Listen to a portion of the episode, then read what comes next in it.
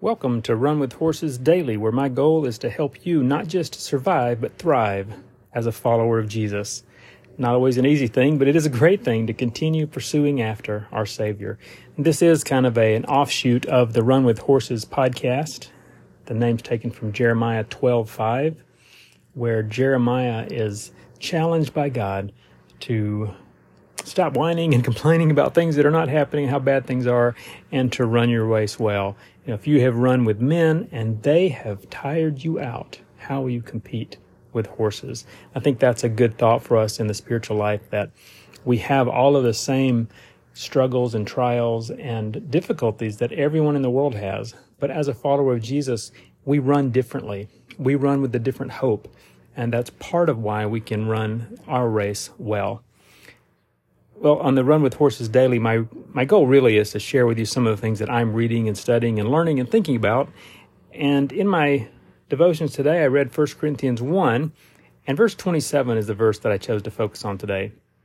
It says, But God hath chosen the foolish things of the world to confound the wise, and God hath chosen the weak things of the world to confound the things which are mighty. And that's an interesting truth that God does often take those things that the world looks at and says that's just strange or that's that's crazy, that's foolish, you know that that has no impact.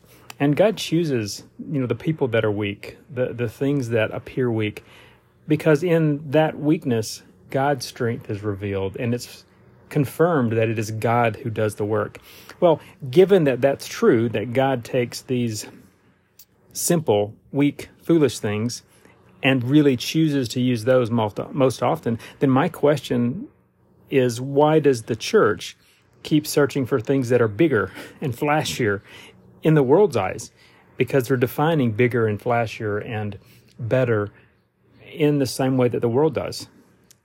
Simply, you know, sharing God's message in an honest relationship, uh, driven by love, I, I think that wins more than the flashy services and the big personalities that we see on stage and some of the the large mega churches and some of the big events and all those things.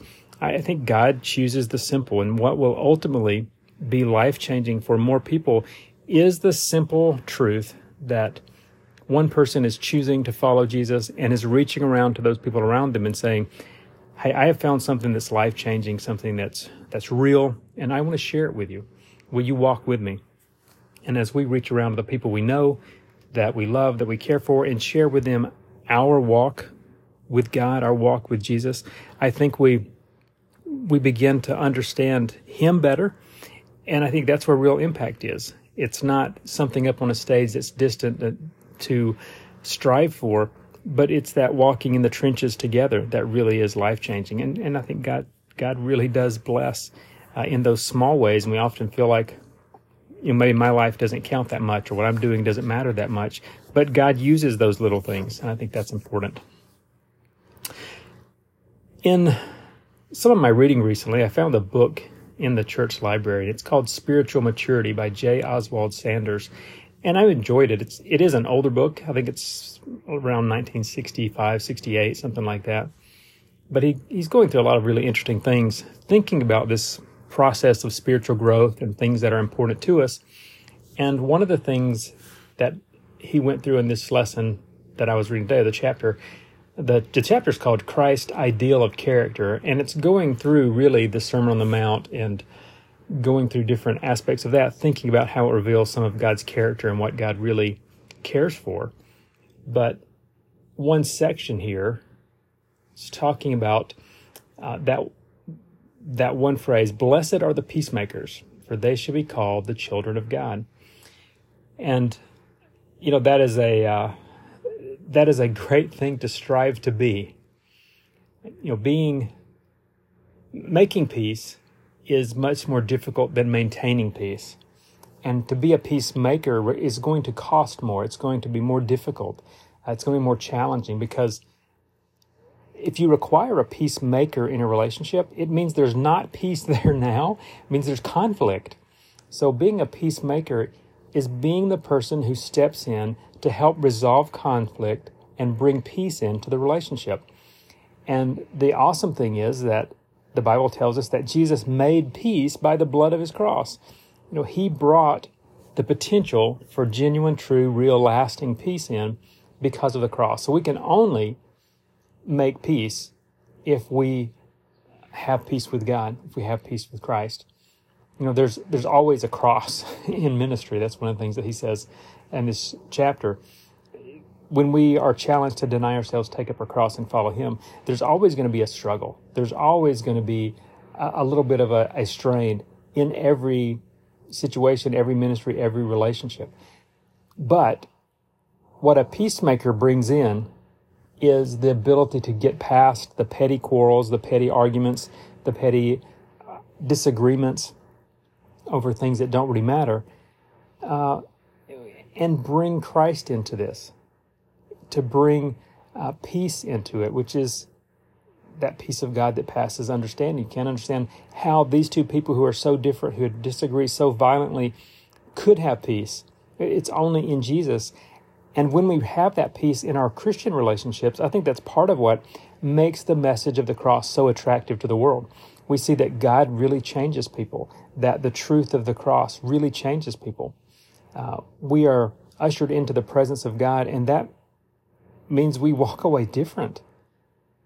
I we don't actually walk away. When, when you accept Christ, you are forever then after in the presence of God. So, to be a peacemaker takes real courage, uh, some real understanding of the peace that is offered in the cross and what that means. That that does it affects all of our life, our relationships. It affects our thinking, our words, our actions. You know, Jesus makes a claim on our life, and if we follow Him, then the things of this world that cause conflict are not so important, and that's a big part of the role of a peacemaker to help each one understand genuine, eternal biblical priorities it's easy to have priorities that don't matter, that are going to distract you from things that, that have value in eternity. But a peacemaker brings in this eternal viewpoint. And I think that's that's a worthwhile goal for life to be a peacemaker. And it's interesting because that goes on and says, For they shall be called the children of God. And what Sanders says is that the reward for the peacemaker is not to become a child of God, but to be called a child of God for everyone who's already accepted Christ, he is already a child of God. So it's not his pedigree. It's not that he becomes a child. It's not talking about his adoption into the family of God. He's already a child, but it's his reputation that's being changed. It's his reputation that grows. As people see a peacemaker carrying out that ministry of peacemaking, of bringing peace, they see in that peacemaker the image of Christ and they recognize his Father in him. You know, when we bring peace, when we bring uh, the truth of God's word into any relationship, into uh, any situation, as we're doing that, we are the most like Jesus, and that's our goal. And we understand that the Holy Spirit is working to make us like Christ. The Bible is giving us clear instructions to help us to understand what it means to live like Christ, what priorities He has, and what priorities we should have, and what things we should flee from, what things we should pursue. And as we do that and then carry that into the world, carry that into other people's lives, when we're doing that, we are the most like Jesus because he came and inserted uh, deity, inserted God into this world and into the lives of men. And he brought truth. He brought an example of genuine love and humility. Uh, he brought an example of someone who cared about other people who had that compassion. So when we invest in others, when we contribute to their spiritual growth, when we bring in uh, this love and humility and help other people to be at peace both with God and with each other, we're acting like Jesus.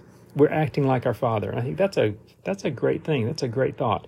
You know, I want to be a peacemaker in every situation. I want my life to be surrounded by people who are not focusing on the fault faults and flaws in each other, but they're focusing on Christ and what He is doing in their life and how He is drawing them ever on into eternity, preparing them for this fellowship, uh, building up His family of these uh, family of men and women who are are devoted to Him, who fellowship with each other and who fellowship with Him, and who reflect perfectly the glory of God as Jesus did. Uh, that's our goal. Uh, that's just a neat, encouraging chapter for me today. Hopefully, it was encouraging to you as well. Have a good one.